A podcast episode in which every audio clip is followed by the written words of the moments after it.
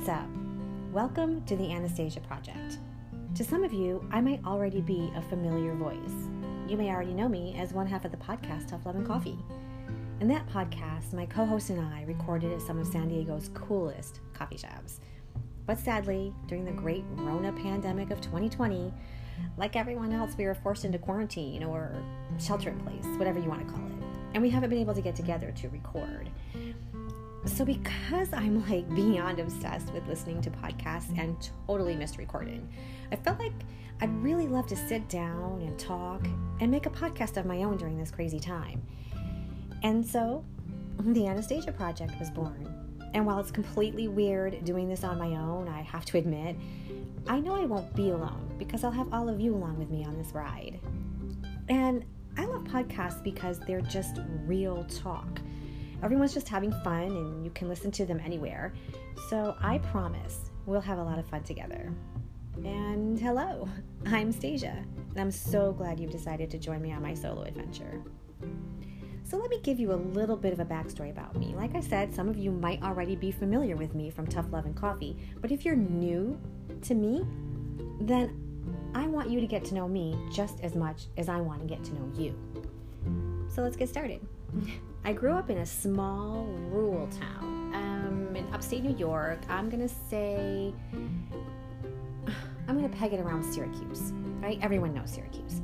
It's about an hour and a half south of there, but um, like I said, it was a rural town, and I'm pretty sure that the cattle population outweighed the human population. My parents divorced when I was between seven and eight, both remarried, and I inherited some siblings from those marriages.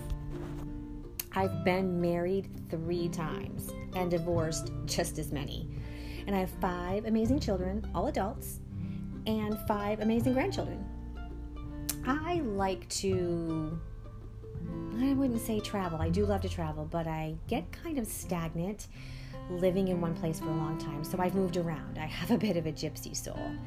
So I've lived in New York, Virginia, New Mexico, and I currently live in beautiful San Diego, California.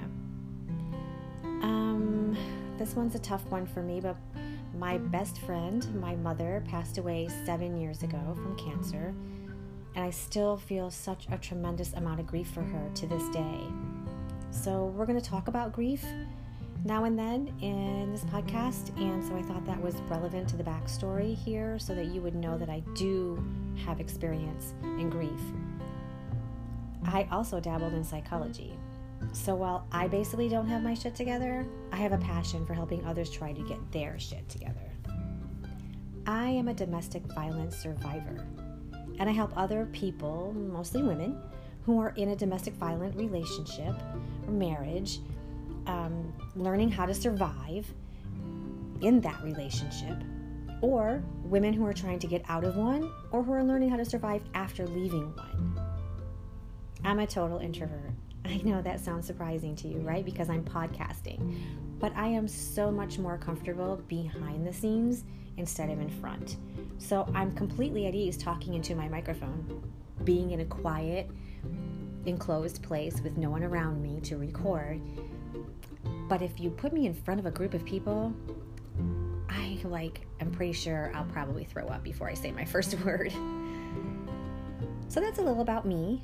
Um, I'm sure you'll get to know more about me as we go along together, but I have to tell you, I am not an expert with a degree. I'm only an expert in my own life experiences. So, on this podcast, I will openly share those experiences with you. And I hope I can help others know that they're not alone in life. I openly admit that I love to give advice, and generally only when I'm asked for it, but here I will be offering advice freely in my raw, honest, unfiltered, and totally unapologetic East Coast way.